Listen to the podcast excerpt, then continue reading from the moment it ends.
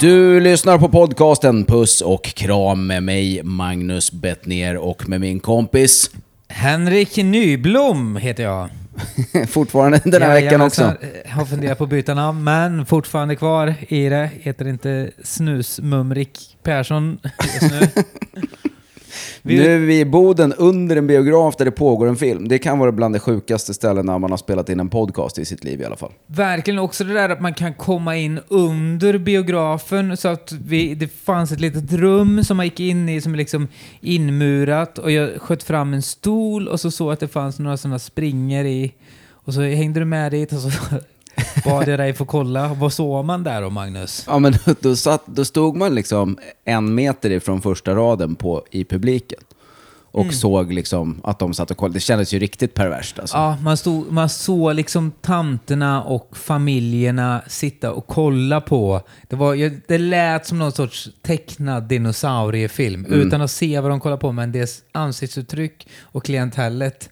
Men att det satt en sån ensam tanta liksom som man stod liksom, ja, men säg 30 centimeter ifrån när man stod vid det där gallret och stod och kollade, och de har ingen aning om. Det är riktigt sjukt. Undrar om hur mycket kommer du gå ner dit under mitt set? För vi ska ju gigga på den scenen framför. Just det. Jag kommer ju stå där halva ditt set och kolla på publiken genom den där. Ja, fy fan vad man kommer fastna i om det sitter någon sån sur person. Också, du vet, fy fan, det där ser kul. Man skulle vilja ha någon sån people cam och kolla på liksom reaktionerna. Vi får sätta upp en GoPro där och filma. I framtiden kan det nog bli så, vad heter det, att om man tänker som sådana här football coaches, om stand-up och sånt blir helt och hållet sån här, det blir stand-up-skolan, du går stand-up-colleges, och sen är det någon sån snubbe så kommer sån amerikansk film med sån direkt med, och så kolla på hur publiken reagerar. Do you see this guy right here? He didn't like short jokes. Why is that? Och så får man gissa så här, he's too tall. Yeah, that's right. Så är det ju redan. Alltså, jag har faktiskt gått en kurs. Det är samma som Schyffert brukade berätta när han började, att han gick en kurs i New York. Den gubben har jag också gått en kurs för när vi spelade in tv. Så jag var ju bara där en eftermiddag. Liksom. Men han är ju sådär typ. Han liksom, vi måste analysera det här skämtet, och det här är ingen bra premiss, och man bara, det här är döden för comedy. Men när det blir för analytivt och liksom när du har... Självklart, vi pratade om det att man ska ha publiken i åtanke, men när det blir liksom för mycket, alltså så här, du börjar, det är som att ha en testgrupp. Alltså, nu är ju stand-up en stor testgrupp, men... men det är ju väl så man har lärt sig, att publiken är ens fokusgrupp liksom. Ja, fast istället så byter man fokusgrupp ibland. Det är det här, så här, nej, den här fokusgruppen var inget bra. Den här fokusgruppen vet inte, tills man har, nu har vi en riktigt bra fokusgrupp. Det är väl det man har kommit fram till. Men... Och så fuckar man upp det med att vara med i fel tv-program. Nu kommer det fel publik plötsligt. Vad är det som händer? Men det finns väl sån då, om man är så way to success, som man pratar om. Nu vet jag tycker att du inte tycker att Seinfeld är så bra serie, men det var ju roastat som fan i fokusgrupper. De sa ju såhär, det här är skräp-tv. Det är ändå sjukt att det blev av ändå, för de brukar ha så jävla mycket makt ju. Om man använder en fokusgrupp eller fokusgrupper, så brukar de också få bestämma liksom. Verkligen, verkligen att... det finns, har du sett det är Sacha Baron Cohen, inte Bruno utan Bruno, inte Borat, den andra då. Han är liksom sån österrikisk gay journalisten.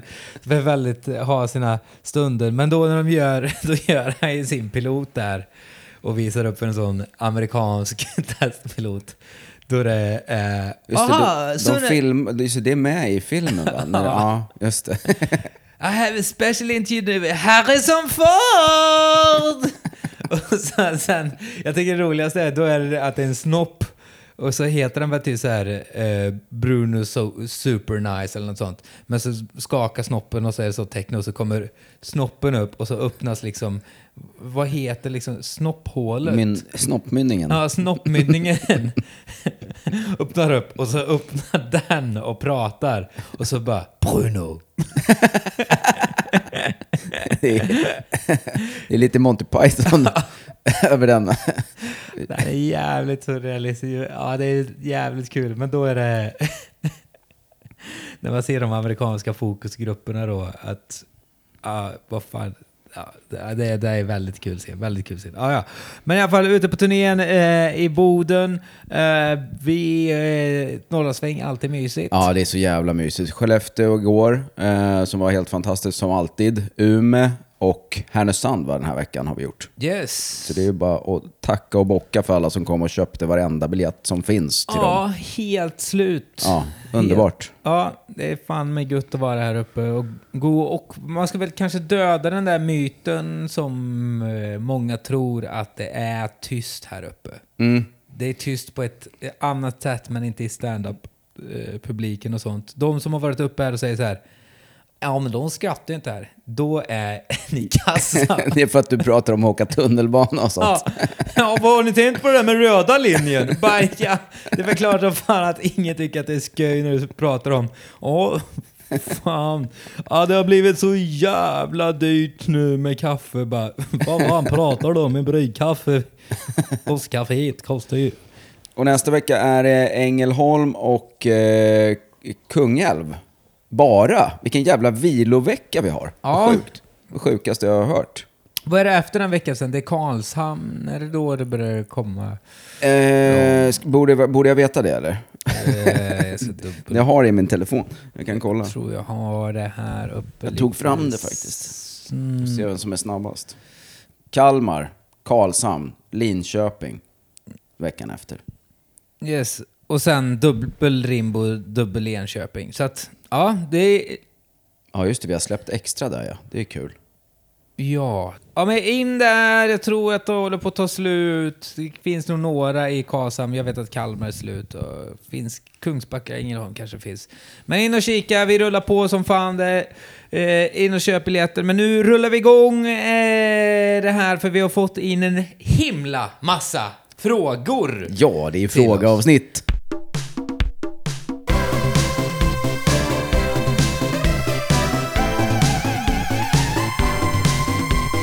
Vi börjar med en gång en fråga som har kommit in här. Jag tar lite rollen här och läser upp frågorna. Ja, det låter som en jättebra idé. Det tycker jag låter stabilt. Okej, Magnus, då. Vad är det första du gör när du kommer till ett hotellrum? Du har kommit in, hoppat av turnébussen, Sebbe åker och roddar upp grejerna. Du går till hotellrummet. Vad är det första du gör? Och drar en riktigt snabb runk. Är det så? Är det så? Att ja, ibland är det ju det faktiskt. Att man, det är ju det man behöver fixa liksom. Ja, det kan vara så att man har suttit på turnébussen, man har suttit bredvid Sebbe och liksom så här... Sett hans fina hår. Ja, hans tjocka hår som liksom... Det är så tjockt hår så att det liksom... Man brukar säga att det tar upp liksom ljudet i rummet. Alltså så här, Sebbe kan gå ut och så blir det ett eko. Det är sånt tjockt hår. Nej, men... kan väl så slösurfa på telefonen och sen så behöver du gå och... drömmar dig bort inne på toaletten lite snabbt. Ja. Men är du då... det behöver du inte svara på om du vill, men är du en stå eller en ligg? En liggrunkare, ja. 100%. Eller 100%, men om jag får välja. Annars sitt, aldrig stå. Det känns ju perverst alltså. Jag hade väldigt lång tid stå. Aha.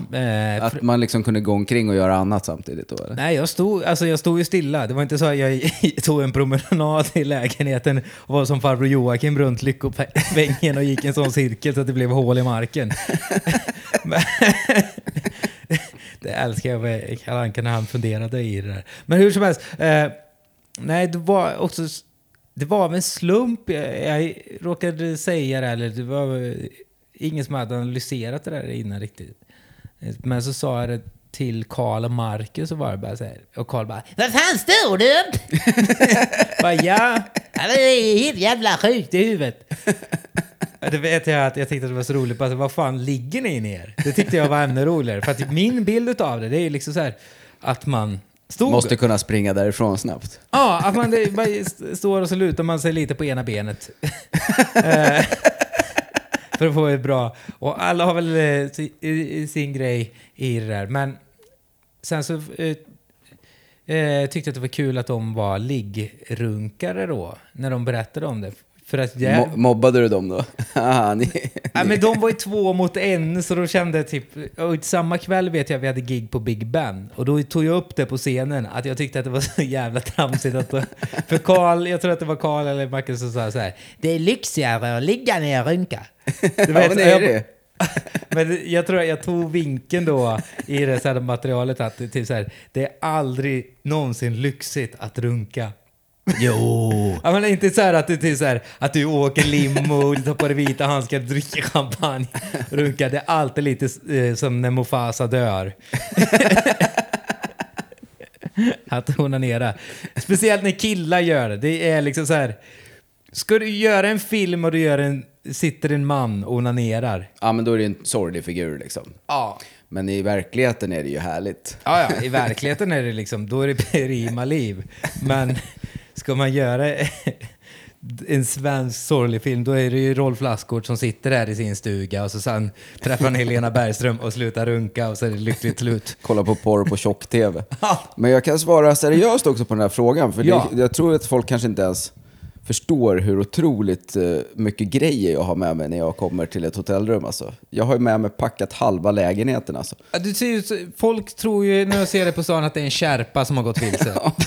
Så det första jag gör är liksom att packa upp. Alltså, särskilt om jag ska bo mer än en dag. Då packar jag upp allting. Så jag lägger liksom in grejer i lådor och garderoben och sånt till och med. Ja, kan du berätta lite vad det är för olika prylar? Ja, men det är ju bara kläder och träningsgrejer och sånt. Jag har ju med mig så att jag kan träna även om det inte finns ett gym. Jag har liksom en yogamatta, ett gummiband, en skivstång, ett maghjul. Ja, men nästan alltså. Och när jag bara blir lite starkare, då ska jag bära med mig. Blåser upp en pilatesboll. Ja. Kalle Zachari Wahlström inpackad så att du är en PT med. Ja. Men... Nej, men sen är det ju alla jag har ju en sån Google Home-högtalare, eget wifi-nätverk med mig, 4G, en sån 4G-router liksom. Koderna till kärnvapnen. Ja. Så det tar ju 20 minuter liksom att packa upp allt. Ställer fram eltandborsten. Men det är väldigt mysigt när man kommer in i ditt rum, för du har ju byggt det till ditt hem, verkligen. Och det är ju mysigt att du har den där, en sån säg, hej Google, spela country. Mm. Liksom man kommer in i någons lägenhet. För oftast då, till exempel som i mitt hotellrum, det är ju sterilt. Ja. I det. Så jag, mer och mer så lyckas jag bara ta med mig en ryggsäck med ingenting i. Det ligger nu. En påse från Dollarstore med ett par nya kalsonger. Ja, och det är veckans kalsong.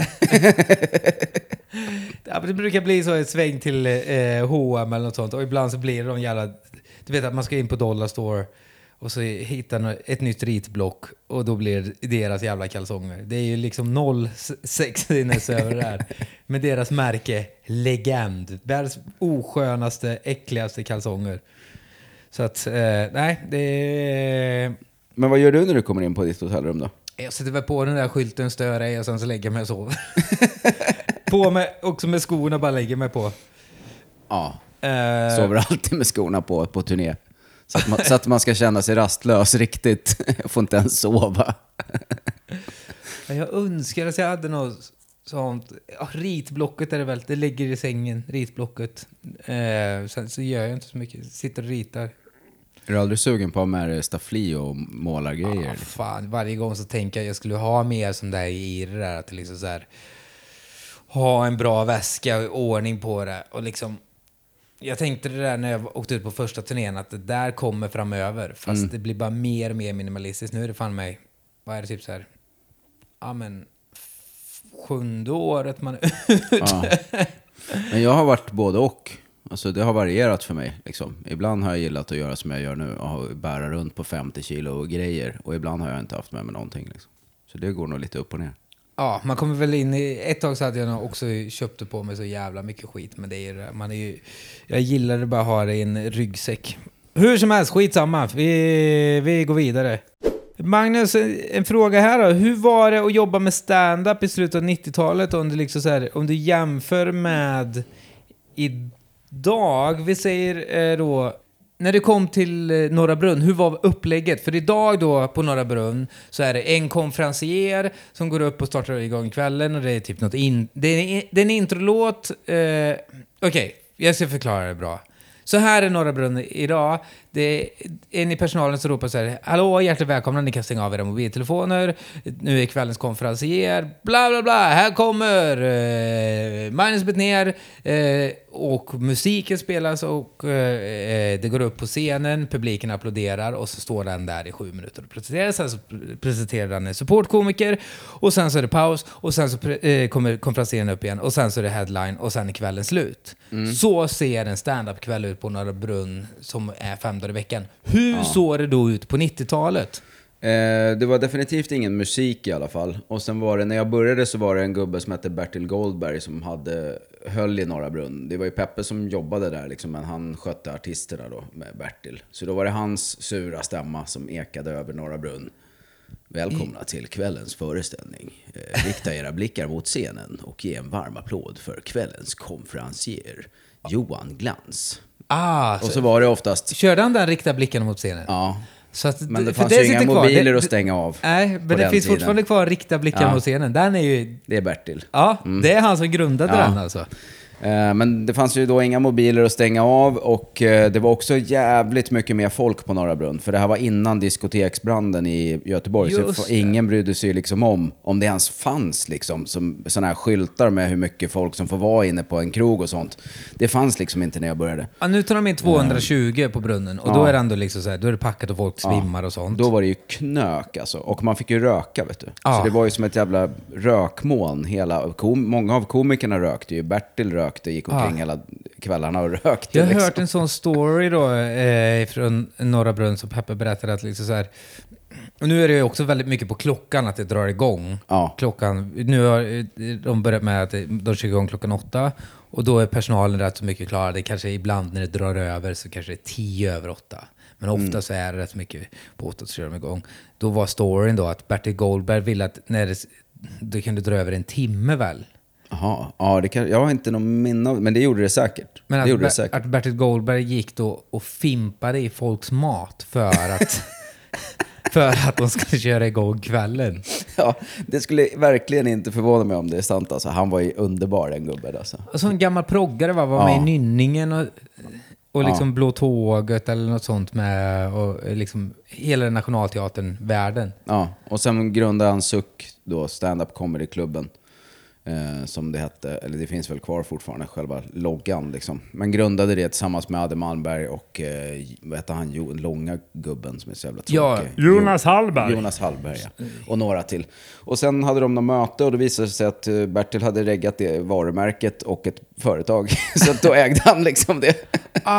Och sen var det han som var promotor för stand-up i hela Sverige liksom. Okej. Ja, för det finns fortfarande en sån skylt kvar inne på Norra Brunn. När man kommer in i hörnet så står det Suck. Jag tror dessutom officiellt att Suck numera ägs av Norra Brunn liksom. Att det finns kvar liksom, som varumärke. Men så då var det också, det var lite sjukt. Förutom då att Norra Brunn var liksom ett helt annat ställe. För att det var stökigt och det var rök och det var packat med folk och det var kaos liksom. Så var det också jättespretiga kvällar. För det var jättemycket konstigt folk som höll på med stand-up som egentligen inte kanske var ståuppare. Mycket skådisar, musiker och sådana, trollkarlar, jonglörer. Jag kom ju in den vägen liksom. Jag höll på med jonglering och sånt. Det var mer sånt. Och sen var kvällarna kunde ju vara svinlånga alltså. Nu är det ju alltid så noga att headlinen kör ju bara en halvtimme max liksom. Då var det ju jättevanligt att headlinen körde en timme liksom. Shit. Och många kvällar så var det heller ingen konflikt. En timme snodd monolog. Ja, exakt. Mycket stulet material ifrån. Hur mycket garv var det? Ja, det var jättekul alltså. Det var många kvällar när det bombades ut av helvete. Alltså jag har ju sett såna. John Ivey, det Lindqvist, han bombar ju varje gång. Och jag älskade honom. Och jag tyckte han var skitbra, men du vet, det funkar inte alls. Men som nu har skrivit, så det väl låter rätt att komma in John Ivey. Så att han har det bra nu. Så att... Ja, det går ingen nöd på honom. Så honom kan man slänga under bussen. Och det var många som bombade mycket, för det var ganska... Det var ju också väldigt mycket lägre kvalitet på stand-up än vad det är nu liksom. Men hur var det, satt man mycket där och diskuterade liksom vad det var? Alltså satt man typ eller ingenting. Inget sånt. Nej. Alltså vi hade hur var det liksom när man kom dit i liksom köket då, så är logen mer eller mindre på Norra Brunn. Ja, men då var det väl liksom en gubbe oftast som var i min ålder nu då, liksom i 50-årsåldern sådär, som var en gammal räv som Adel Malmberg till exempel. Ja, Adel Malmberg eller Lenny Norman eller någon av Eriksson-gubbarna från Norrland, Lasse och Ronny. Några sådana där liksom. Och då var det ju den som höll låda där. Och så satt man som fanns ju inga rookies på den tiden heller, utan man gick ju direkt nästan till att vara support. Ja, man får spela med A-laget med en gång. Ja, det fanns inget annat. Det fanns Norra Brunn var ju den enda klubben som fanns i hela, en fotboll i hela Stockholm. Nu möter vi Italien. Ja. Så det var ju det var en helt annan värld liksom. I hela Sverige fanns det Harrys i Göteborg, Royal Arms i Örebro. Båda de körde en gång i veckan. Och så fanns det Norra Brunn 5 dagar i veckan. That's it. Oh shit. Som var liksom regelbundna klubbar. Sen var det ju mycket att man åkte omkring och körde på olika afterski och allt möjligt sånt liksom. Vad kunde vara ett sånt tips som de var ju Adel Malmberg.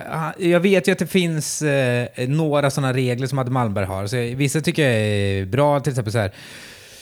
Är du headliner ska du kolla på hela föreställningen. Det är ju sån Adel Malmberg-regel, alltså, så att du inte går upp på scenen och sen så bara, vi säger att supporten innan eller den som är MC och pratat om med publiken till exempel, och så har de pratat om skottkärror.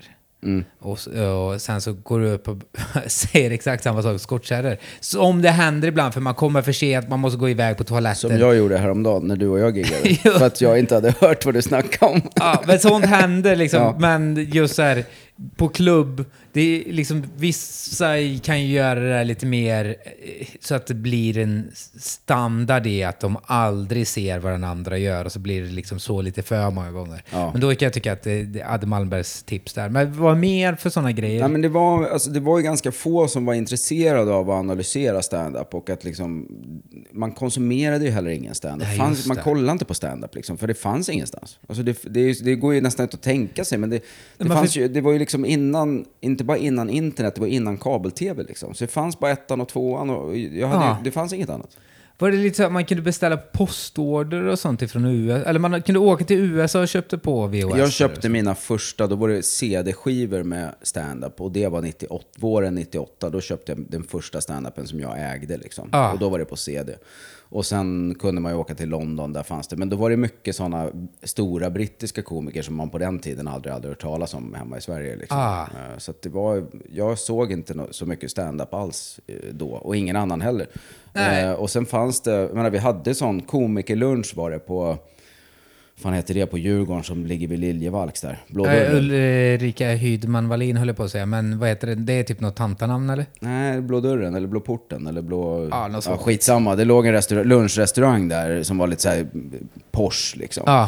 Där hade vi komikerlunch på måndagar, kommer jag ihåg. Och då satt en del komiker. Det var ju liksom Adel Malmberg då, som alltid varit stöttande och intresserad och av att få genren att växa sådär. Och så var det alla vi som inte hade några jobb. Satt och käkade kokt lax och potatis. Det var så här, jag, Johan Glans, David Batra var väl där ibland, Järvheden. Och så var det någon liksom av de där äldre, men man såg ju liksom aldrig Lenny där, eller Bylund, eller du vet, de som det gick riktigt bra för då, de såg man ju aldrig där liksom. Okej, så man hade komikerlunch, vad gjorde man då? Man pratade om... Ja, men då satt man väl och lyssnade på någon som hade gig, som berättade om vad den hade gjort. Och själv gick man omkring där och lyssnade på någon skit i sina hörlurar som inte ledde någon vart. Men det är väl det som kan vara fint. Alltså, jag tycker att det finns både en jävla fördel med digitalisering och sånt. Det finns väl en nackdel ibland med... liksom så här, det hade varit roligt... om ingen någonsin hade fått reda på vad stand-up var i världen. Och så hur det hade sett ut i Sverige. För att alla, att bara så någon har hört och fått för sig, fast råkat se någon brittisk komiker som bara så här, det där var ingen ståuppare. Och så är det har någon kommit tillbaka så här, nej men så här är ståupp. Liksom, så att det utvecklats så. Jag lyssnade på någon sån, jag har nog nämnt det innan, men om det var någon av Salazar-bröderna, så pratade de om att varför så här amerikanska hiphoppare och sånt inte vill jobba med svenska hiphopartister, eftersom vi har inget sound. Nej. För att Sverige är så influerad utav andra länder, så att det finns inget så här the Swedish sound. Men fransmännen har, holländarna har ett sound, ryssarna har ett eget hiphop sound, så att det är kul att collaba. Och så kommer svenskarna så här: men ska ni inte collaba med oss? Bara så här: nej, ni låter bara som en dålig version utav Drake. Ja. Men så är det väl verkligen med stand-up. Men det känns väl som ett internationellt fenomen. Ja, det börjar väl bli, det är väl typ kanske Japan och sånt som är lite annorlunda. Ja, där har jag faktiskt aldrig varit och kollat på stand-up eller kört, så att det vet jag inte. Men annars överallt där jag har varit så är det ju likadant liksom. Ja. Det är mer eller mindre i alla länder liksom. Det kan väl vara lite så här. Jag tänker att beroende på om det är sekulariserat och sånt, var liksom skämterna ligger i liksom så här, att du skämtar kanske lite mer än kristendom i liksom så här utanför, alltså i Holland, fast inte i liksom Amsterdam, för resten är väl katolskt eller något sånt. Men vi går vidare. Vill ni ställa frågor och sånt så vi ska svara på vad som helst, högt och lågt? Då ska ni göra det till henrik@kulturaktiebolaget.se. Alltså henrik@kulturaktiebolaget.se. Ställ era frågor. Och det går också att ställa frågor. Både på Spotify finns det någon frågeknapp, och på våran Patreon-sida kan man också ställa frågor. Och det är massa folk som har gjort. Till exempel den här frågan: vilken bok har haft en stor påverkan på dig? Eller en film? Eller bara en favoritbok? Det får du svara på för en gångs skull då. Jag tror det var liksom när jag var i så här 15-årsåldern. Då gick jag ifrån att vara så kicker till att man började spela musik. Och i Skara så var det en indie-pop. Det var så här Broder Daniel och den där biten, och Håkan Hellström och Caesars och den svenska indievågen. Och i Skara så hade vi en som hette Aron Grape, en kompis som var väldigt inne i det där och förklarade liksom så här att det hade väldigt mycket med beatnik att göra. Man fattade inte riktigt då, men så att John Fante, Ristat i damm, var väl en sån bok som man skulle... Är det en roman alltså? Ja. Mm. Sån generationsskildring. Ja, som handlar om... Vad fan handlar den om nu då? Det handlar om... vad heter han? Bandini heter han, va? Fan vad länge sedan. Fan, det är dåligt här utav mig. Jag inte kommer ihåg alls mycket. Ja, men det är väl... Nej, så där är jag hela tiden. Jag kommer inte ihåg någon bok. Fan, men jag minns att man tyckte att det där var så jävla... Det var väl mer en inkörsport. Det var väl sen att man började läsa så här Charles Bukowski och sånt. Mm. Och så det var väl mer typ identitet i det. Det var väl inte så att jag läste den... Man gick gärna med en tummad pocket i handen. Ja, och det var väldigt mycket mer så att liksom hela den där grejen att det skulle vara liksom Bob Dylanskt, att man skulle vara lite så här... Att man skulle vara liksom så här, lite poesi i en, att man skulle ha på sig en mockajacka, man skulle vara lite svår, man skulle spela liksom, man skulle vara svårare än vad man egentligen var. Man skulle, väldigt mycket diskbänksrealistiskt över det här, liksom, kröka sitt liv, var trasig och liksom, just det där med Charles Bukowski liksom, arbetargrej, att det var något att älska liksom det sunkiga, tror jag, att börja uppskatta i det där, att liksom så här, att trasiga barer, det är nog väldigt mycket så i en liten stad som man fick in det där, att liksom fly iväg hela tiden. Man ville vara en sorts sån jazzmusiker eller något sånt, så bara gled runt på vägen och satt hela natten och var på efterfesterna och liksom... Ja, men det finns ju den vackra mytiska bilden utav, som man romantiserade då. Ja, men gud, ja. Men det var väl en sån, just med det där då, att det blir liksom en sån bild över liksom så här rock'n'roll. Jag minns ifrån då i Ristat i damm, det där att han lyckas få ihop lite pengar och så går han och köper alla de här kläderna så här, för att byta stil, och bara testar alla kläderna för att han har köpt det nya, och ingenting sitter bra, att han har bytt hemma och liksom hatar sig själv, det där att den där hatten som passade så bra i butiken och sånt, när det står hemma framför spegeln. Ja. Och det är väl det där, så det står I won't change my clothes, my hair, my look, my face, och du vet hela den där också väldigt så här amerikana Bruce Springsteen känslan irrar. Arbetarklass man, jag vet inte, det finns väl något sorts rock'n'roll-drömmande i det där. Så att den betyder väldigt mycket, inte för att det liksom boken eller språket eller något sånt fattar jag inte då, men just som 15-åring så... Jaha, du var så ung till och med. Ja, ja. Så att då betyder det liksom på något annat sätt att liksom det, man hittade ett sammanhang med det där och liksom så här, det där Vänta till våren, Bandini var väl liksom senare bok han också gav ut, men allt det där kopplades ihop. John Fante, vad var det, Charles Bukowski och vad fan, Jack Kerouac. Ja, Jack Kerouac på drift, och sen så i Sverige har vi väl Sture Dahlström och sånt. Och det finns ju väldigt mycket en sån värld i Sverige, vad heter den här Stora Blondin och, men som är jävligt snuskigt och sånt med. Men just den där världen med självbild om hur man kunde vara, det var nog det som betydde någonting. Men sen med litteraturen och språket, jag är så dålig på att läsa böcker, men... Var det då också, eller? Ja. För nu är det inte så konstigt att man inte läser böcker, för nu har man så jävla mycket annat att göra. Men när du var 15, då var det lite mindre intryck från andra håll. Ja, men det var mer, jag har alltid mer varit egentligen filmnördig i det där. Men det var ju någonting med att man skulle också läsa böcker i det där som var liksom lite krångligt i att vara det där i gänget. Vad heter det? Klas Östergren och sånt är ju också en sån del utav... Det är rätt tungt när man är 15 alltså. Ja. Jag läser inte sånt nu. Nej, alltså, men det är ju den där självbilden. Ja. Det är väl det där man är sökande till sig själv i det där. Och sen... Det finns väldigt mycket kvar i det där inom svensk musik, känns det som att det är just beatnik-världen. Och jag mer och mer börjar bli hippie i det där och skiter i det. Jag tycker att det är lite väl så här... Vad ska man säga? Tom Waits är väldigt mycket den där stilen. Och det är ju liksom, jag gillar Tom Waits som fan och jag önskar att man skulle vara så, men det är ett skådespel hela jävla skit. Det är ju inte så någon är. Tror inte att de var det, beatnik-gänget. De känns ju helt galna alltså. Alltså man läser deras... Det är så mycket konstiga grejer som de är med om hela tiden. För att alla var fattiga också. Ja. Att de var tvungna att göra massa... Men typ, du vet så här... Droger och prostitution och allt. Alla, känns som alla hade prostituerat sig liksom, när de var unga och sånt. Men det också, det fanns något så här... Då var det ju... En frihet är det på ett annat sätt. Nu är det ju liksom ett skådespel om man ska vara det. Ja. Alltså, då, när, de visste inte att amfetamin var så dåligt. Liksom. De tog amfetamin, levde, liftade runt och hoppade på något nytt jobb. Ja.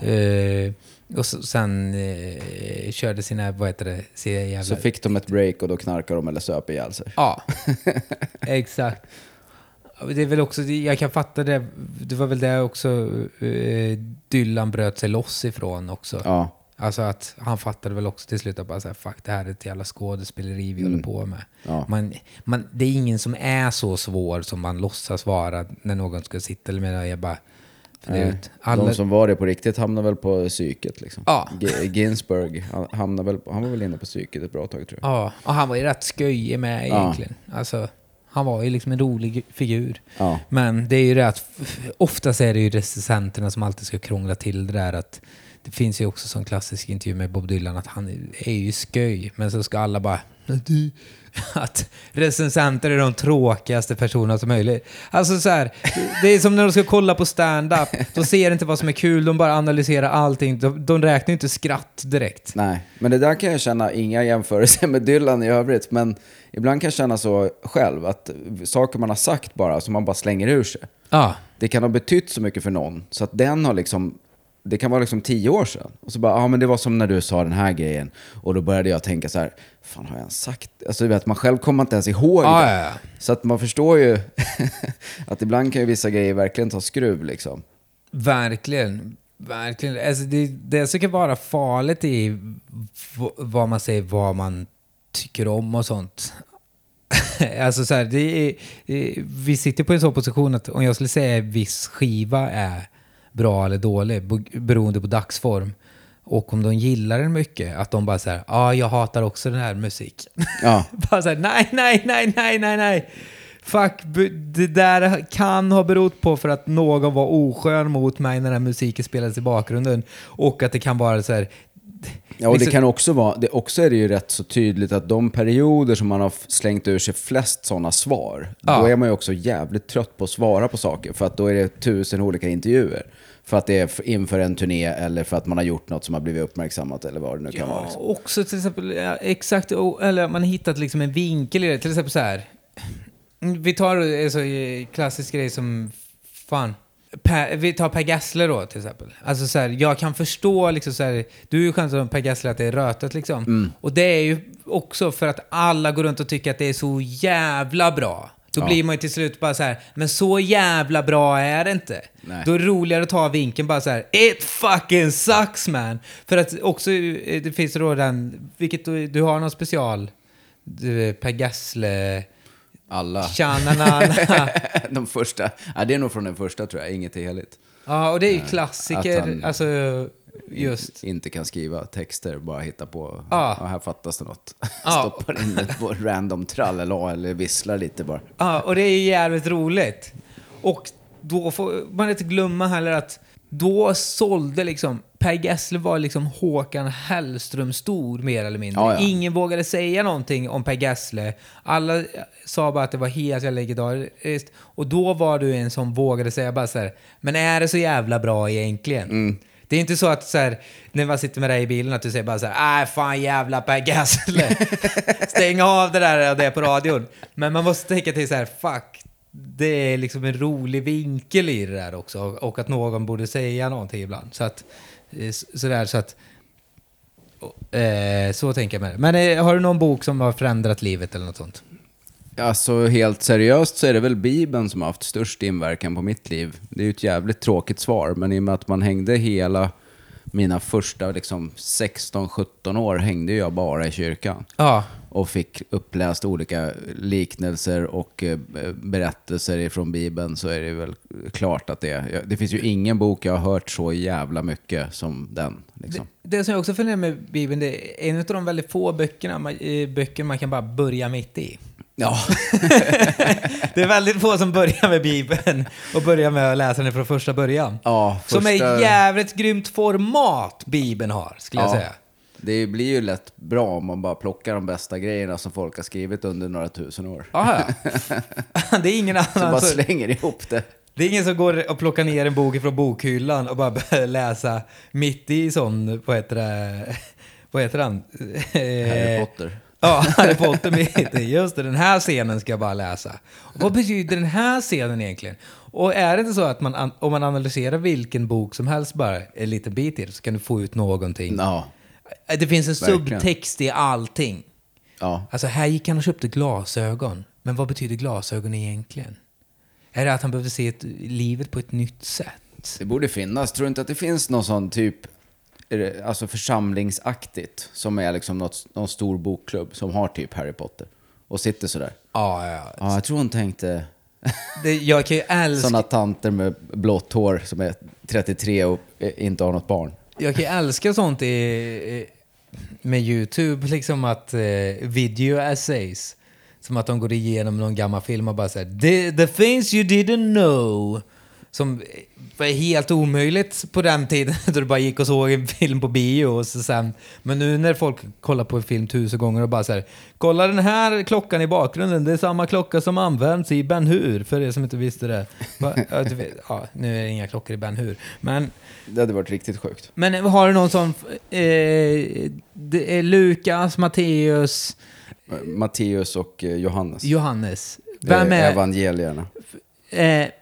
Vad är liksom, skriver de på, jag fattar att de skriver på olika sätt, men finns det något så här, om de skulle vara superkraft i en Avenger, vad är typ Lukas? Ja, men det är det som är lite sjukt med de där, och evangelierna är ju då 4 olika lärjungar, de är ju lärjungar också, det fanns ju 12 stycken. Ah. 4 av dem skrev evangelier, eller som man har hittat då, och då, det är liksom hela historien om Jesu liv är beskriven av de här 4. Och då är det 3 av dem som är rätt lika.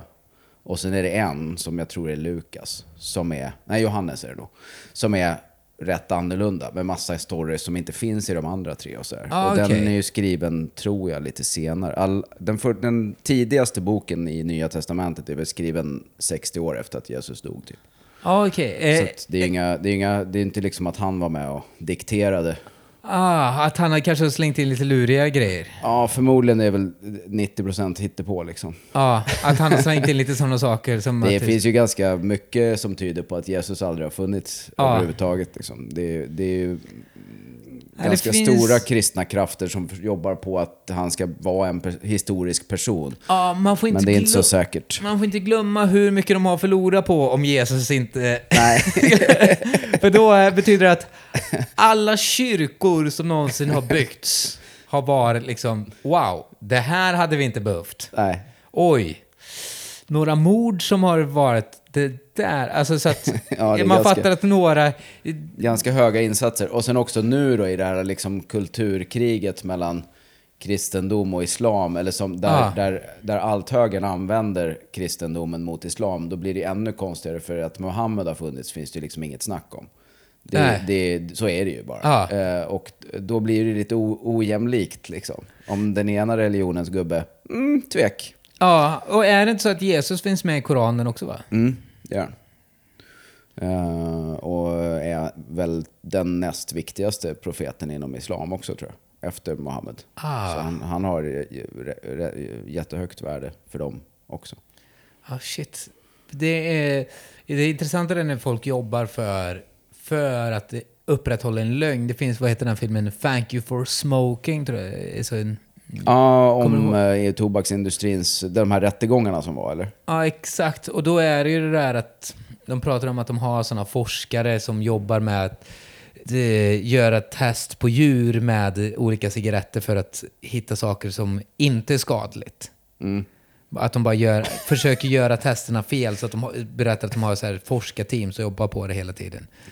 Du får $5 miljoner om du kommer fram till att man får bättre kondition av att röka. Ja, men exakt, sådana saker. Och det är väl lite så då kanske med kristendom, att det är bara så här, okej, kan vi bara hitta så att det inte finns något. Men det där är ju också så sjukt, för kristendomen har ju varit så jävla, den har ju så en lång historia av att behöva liksom hitta på undanflykter till varför det är som det är. För att böckerna är ju bevisligen jävligt mycket yngre än kristendomens grundande liksom, och är ju plockade från massa olika källor, skrivna på olika språk, du vet.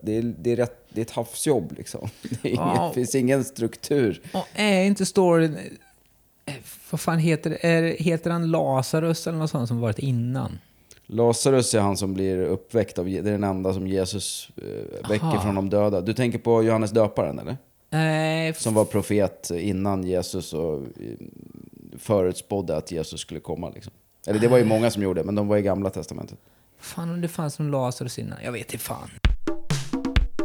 Ja, som sagt, har ni frågor så skicka in frågorna på henrik@kulturaktiebolaget.se eller på Spotify-appen eller på våran Patreon-sida som heter patreon.com/puss och kram, där man också får en riktigt god bonus varje vecka om man är med där. Så missa inte det.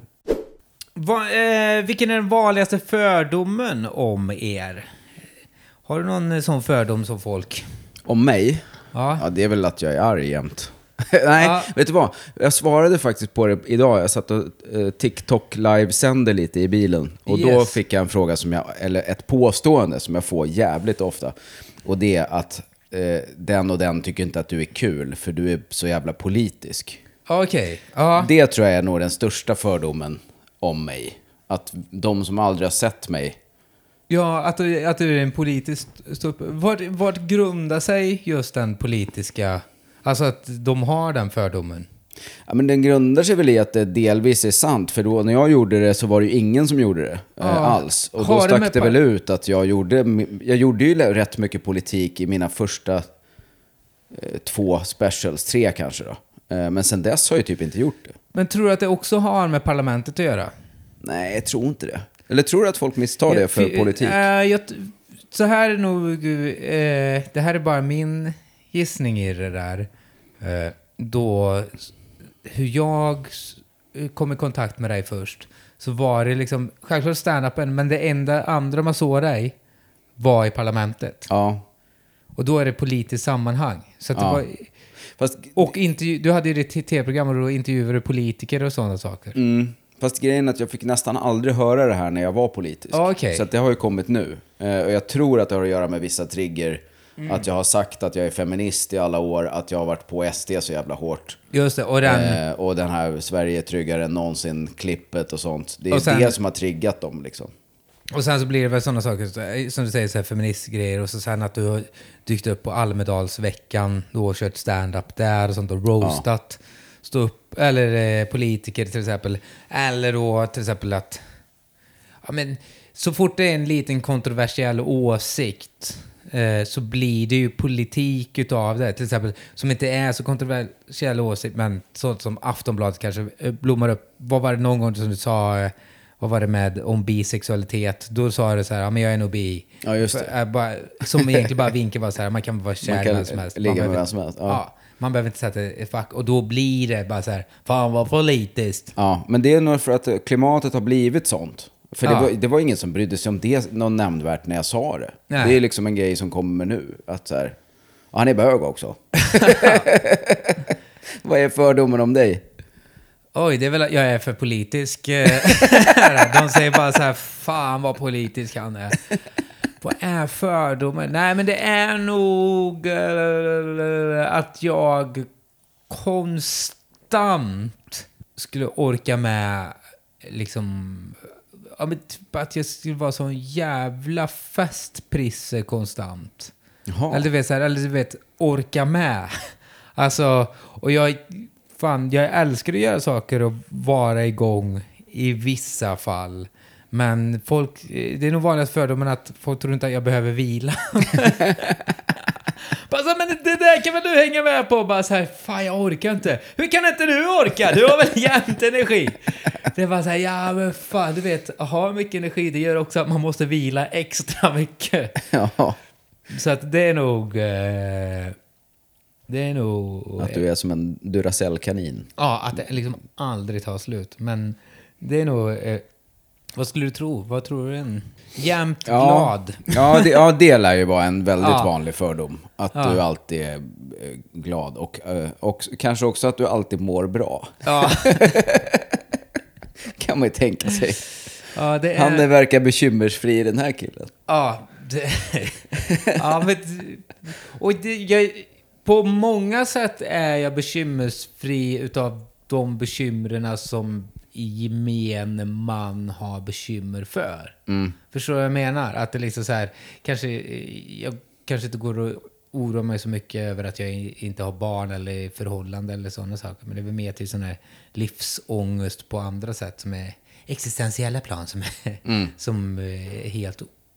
som är egentligen man inte så älskar att gå och tänka på. Men nu har du ändå lagt bolån till listan. Ja. För saker att oroa sig över. Ja. Vi har ju väldigt mycket också det nära nästan hela livet, nästan som ett sånt mantra att fan, det löser sig. Alltså det gör ju det. Det gör ju tyvärr eller inte tyvärr, glädjerikt att saker och ting löser sig. I Sverige gör ju det. Alltså fan. Oftast gör det. Men det är väl också en lyx man har om man är en driftig person. Ja. Alltså även om man är strulig som fan, som vi är båda två på olika sätt, så länge man har ett driv att liksom lösa det, så kommer det att fixa sig. För att man kan också, och man kan få hjälp om man ber om hjälp med allt från att någon hjälper en med någon snickergrej till att någon banktant berättar hur man ska göra med sina lån eller vad det nu är liksom. Om man bara har drivet. Sen finns det ju många som inte pallar det liksom, och för dem är det svårare att det ska lösa sig. Verkligen, alltså såhär, så du säger... Ja, men så länge man har jävla tur med liksom så här, både kompisar, sociala skyddsnät och liksom allt sånt, och speciellt i den här världen, alltså, det är ju ett gäng strulputtar allihopa liksom, så att alla har ju varit med om det på något sätt. Ja. Så att de bara säger, nej men ta kontakt med den här personen. Ja, så där har jag gjort med. Och ju mer man pratar med folk, ju mer man träffar, ju mer hittar man liksom vägar i det där. Och, ja, men, att man Vi säger då till exempel så nu när jag har skaffat hus, pratar med andra människor som har skaffat ett hus och så jag går runt med ett problem. Vi säger då så här, fan jag vet inte hur jag kan ta ner den här väggen, och så går jag bara runt själv och bara så här, jag vet inte hur jag kan ta ner den. Men fråga någon som har köpt ett hus, du har också köpt ett hus va? Ja, kan jag ta ner den här väggen? Ja, vi gjorde det, vi gjorde så här. Ja. Det är så man får reda på saker. Men det gäller ju att komma i kontakt med människor då och få det, men annars kan det bara bli en ängslighet i det. Det finns ju gott om människor som också tänker vad fint det skulle vara om den där väggen togs ner och sen slutar det där. Ja. De kommer inte längre än så. Verkligen. Det får man också tänka på ibland. Verkligen. Och det där, man får aldrig reda på någonting om man inte provar det. Alltså, slå ner en vägg, testa hörni. Ja, men sen slå ner. Alltså, det kan vara ett personlighetsdrag så jag kan bli lite stressad över när folk vill säga vad de vill göra och de berättar sina drömmar och man bara säger, men gör det då? Mm. Bara, nej. Ja, men det kan vara självklart, alla får ha rätten till att drömma hur mycket de vill, men till så här, och sen så kan en dröm vara en dagsform ibland, men om en dröm är till så här, när du gått och drömt om någonting i så 10 år och ska berätta om det på fyllan för 70 andra gånger, så här känner man bara så här, du, jag orkar fan inte lyssna på det här längre. Nej, och det kan vara såna otroligt basic grejer som att så här, jag trivs inte på mitt jobb. Mm. Nähä, men sök jobb. Sök lite andra jobb. Ja, det ska man göra. Så nästa gång, men har du skickat ditt CV någonstans eller? Nej. Nej, okej, men då blir du ju kvar på ditt jobb. Ah. Det är nog ingen som kommer att komma och hämta dig liksom. Ja, men exakt. Alltså, jag menar att många människor är liksom sadomasochister mer, att det liksom trivs bra i lidandet. Ja, det kan ju bli en livsstil liksom för vissa också. Att det enda de gör är bara att gnälla. Verkligen. Det ska du få göra nu. För att nu ska vi göra ett nytt segment som våran eminente klippare och producent, får man väl nästan kalla honom, va? Henrik Kjellman har hittat på att vi ska ha ett nytt segment i varje avsnitt som heter hatar, älskar. Och det jobbiga med det här, det är att jag ska hitta någonting som jag hatar och du har lite enklare för du ska hitta något som du älskar. Jag är svårt för att hata saker, men jag ska göra en vignett som vi har som Kjellman ska få här. Så jag ska bara hitta på någonting. Henrik hatar, Henrik hatar, Henrik hatar. Ja, då har vi kommit fram till segmentet Henrik hatar. Okej, det här har varit jävligt jobbigt för mig att hitta någonting och jag har rotat i mig själv. Men det är det här. Förlåt.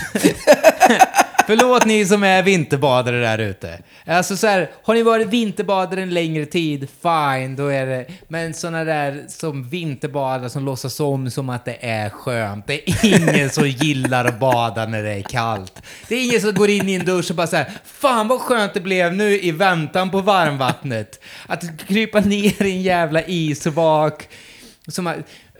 Det är en bluff.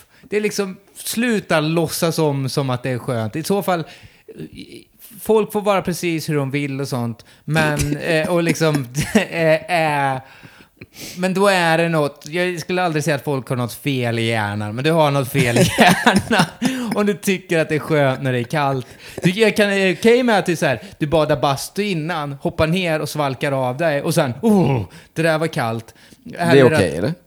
Det är okej. Eller att du gör det för likesen. Det är okej. Det är ett PR-mässigt stunt. Men kom fan inte och säg att det är skönt.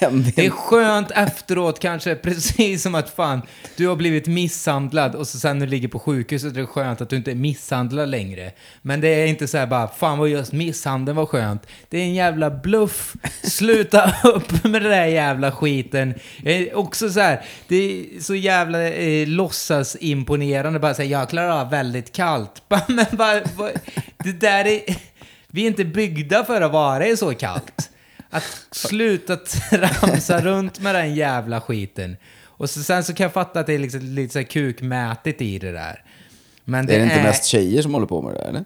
Du menar att, det är tjejer och killar och de mäter sina klitter och sina kukar. Jag visar hur jävla stora. Jag vet bara tjejer och Tobbe Ström. Ja. Som håller på att bada kallt. Och den där jävla Winghoff. Ja, det är det han gör ju. Det är ju en bluff. Så här, Det är för faktarresistenta.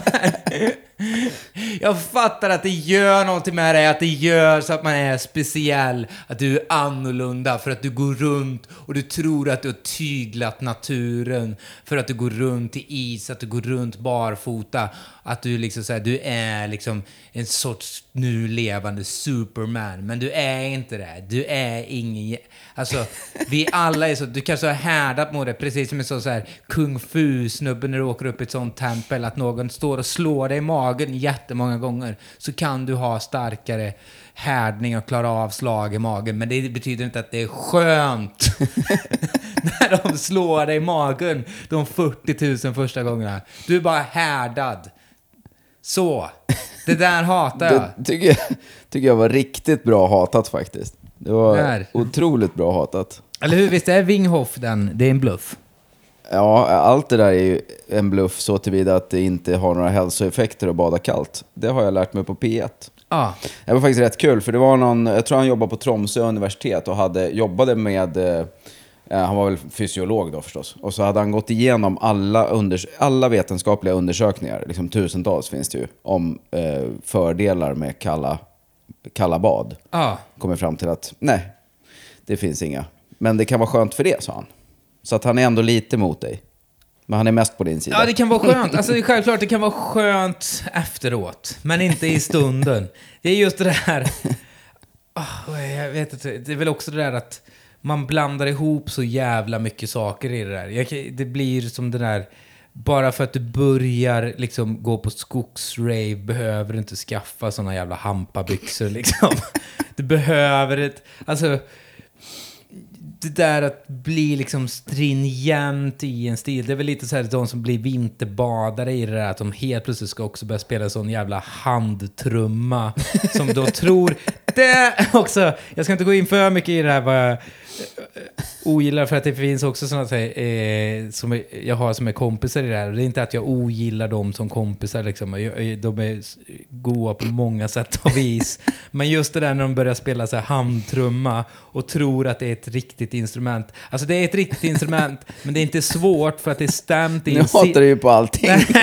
Men det är liksom så här, det är stämt i en C-dur-skala, så att du slår, vart den slår på den här trumman så kommer det låta bra. Men när de bara så här, nu är jag en riktig musiker. Bara, nej, du har köpt. Det är som att köpa en synt och du trycker på varje knapp och så låter det, spelas det en melodi. Det gör det inte till någon sån jävla holistiskt. Slå på demo-modet på din nya keyboard. Ja, exakt, på en sån Casio-ton keyboard och trycker på den knappen och bara så här, Tchaikovsky, nej. Men känns inte vinterbadarna lite mer yxkastare? Killarna alltså. Att det är så här, ja, men jag badar isvak och sen kastar jag yxa och gillar skäggolja.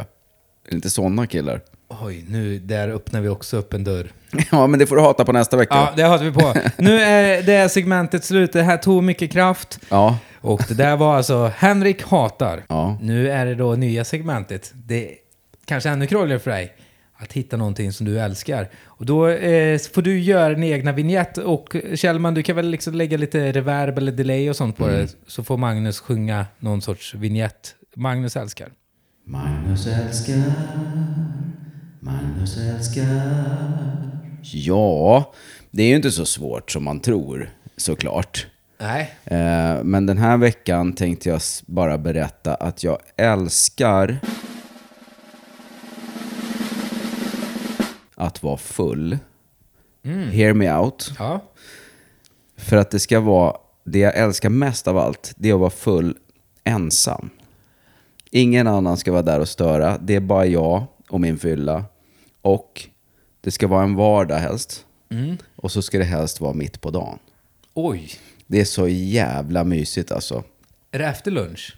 Ja, men det är det. Oftast. Nej, det är riktigt mysigt att vara full till frukost också faktiskt. Men om man tänker liksom en perfekt fylledag för mig, då är det liksom inte så här, vi ska gå till den klubben och vi ska ut och hitta några brudar och vi ska åka in till stan. Nej, då är det bara att jag går till Coop, handlar ingredienser till något som jag vill laga, går hem, börjar laga mat, börjar dricka vin. Där börjar den perfekta fyllan liksom. Ah, okay. Och då kan klockan vara 2 kanske på eftermiddagen, en tisdag. Då börjar man fyllna till lite smått sådär. Mysigt. Och sen börjar man fixa käk. Och då lagar jag alltid någonting som man behöver ha alkohol i. För att då är regeln att man får dricka det som man häller i grytan. Liksom. Oh. Så då blir det kanske att man tar någon liten whisky. Och sen har man druckit första flaskan vin innan man käkar maten. Liksom. För det är ju långkokt då. Ah. Så då är väl det klart framåt 19 kanske. Då har man fått i sig en flaska vin och 2 whisky eller någonting. Och då kan det få dyka upp någon annan. Om någon av mina kompisar hör av sig eller sådär. Då kan man komma över och käka middag. Man kan också vara helt ensam. Och bara fortsätta. Käka den där maten helt själv. I tystnad, bara musik på. Ah. Och sen dra en vinare till i soffan. Antingen framför någon serie som man bara somnar framför. Eller sitta och skicka memes. Och irritera kompisar som inte är fulla på en onsdag. Jag skulle också säga att du är en väldigt välfungerande inom fyllan. Alltså så här... Och jag kan tycka att det där är mysigt som fan att vara lite lullig konstant. Ja. Men för mig blir det gärna att steget går över till att jag blir packad och ramlar omkull. Vad du vet. Men du kan ha en sån stabil fylla en längre tid. Ja, flera dagar. Väldigt bra. Flera dagar. Ja. Men det är ju väl... För mig, då måste jag vara utomlands. Jaha, men vadå? Så du måste liksom börja supa då? Om du liksom har varit lite småfull i några timmar, eller? Ja, jag är dålig. Är det för att din kropp förknippar det med utgång liksom? Jag vet inte, jag kan, fast sen ändå, fan, jag håller verkligen med dig. Att sitta och dricka själv är ju något fenomenalt. Men det är svårt för mig att börja vid lunchen. Men däremot vid 5. Ja. Men då hoppar jag gärna middagen också. Jaha, nej. Så att jag dricker, det är nog därför jag blir så full. Det är väl därför kanske som jag kan hålla det lite mer under kontroll. För att jag glömmer inte bort att äta. Men jag förstår helt och hållet. Det är ju underbart att vara full och vara ensam i fyllan. Och bara liksom ingen som stör. Nej, men då kan man hålla på med sitt egna. Och då kan man också väldigt mycket vara inne i drömvärlden. Det är ju mysigt. Då är det bara... För att om man ska koppla tillbaka till det med sådana människor då som har liksom så här massa idéer som de aldrig tar tag i för att de kanske berättade på fyllan och sånt. Självklart har man ju hur mycket sådana saker som helst med. Men är man full själv, då får ingen reda på dem. Nej, det är förrän man skriver dem på Twitter. Ja. Fan, kanske man borde stänga gränserna då. Nej, men det har jag faktiskt lärt mig också. Eftersom jag gillar att vara full så har jag också lärt mig att när jag är det, då låter jag bli min dator. I väldigt stor utsträckning. För att jag vet också att om jag vaknar och tänker pappa Parnevik, varför skrev jag det där? Så vill man ju inte vakna liksom. Och än så länge har ju det varit lugnt. Men jag tänker att jag ska fortsätta hålla mig på den. Att jag bara börjar bråka med folk när jag är nykter liksom. Ja, det låter sånt. Så att man inte blir Björn Söder. Säga här att i bakgrunden det är, vi sitter under en bio. Så det är ljudet i bakgrunden är från en biofilm som kanske läcker in lite nu här.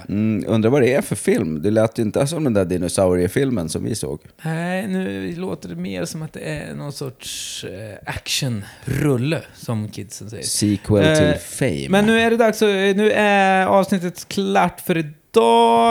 Vill ni, men det kommer lite mer på Patreon. Och på Patreon vill du bara logga in här lite. Det ska jag göra. Och vill ni lyssna på Patreon, då kommer ni få reda på vi ska bara se här. Är ni Patreon så kommer ni få reda på till exempel den här frågan. Vilken är Magnus mest kontroversiella åsikt? Oj. Men det kommer ni få reda på om ni är Patreon. Det är så spännande så man nästan kissar på sig. Och vilken lärdom man har tagit med sig från post-covid. De 2 frågorna och lite mer babbel kommer ni få reda på om ni är Patreon. Men nu, ni som lyssnar på gratispodden, tack för att ni har lyssnat. Tack också alla ni som har kommit på föreställningen Puss och kram. Och ni som kommer framöver. Finns biljetter på pussokram.nu. Den här podden är producerad av Kulturaktiebolaget. Den är klippt ut av Henrik Kjellman. Hej då!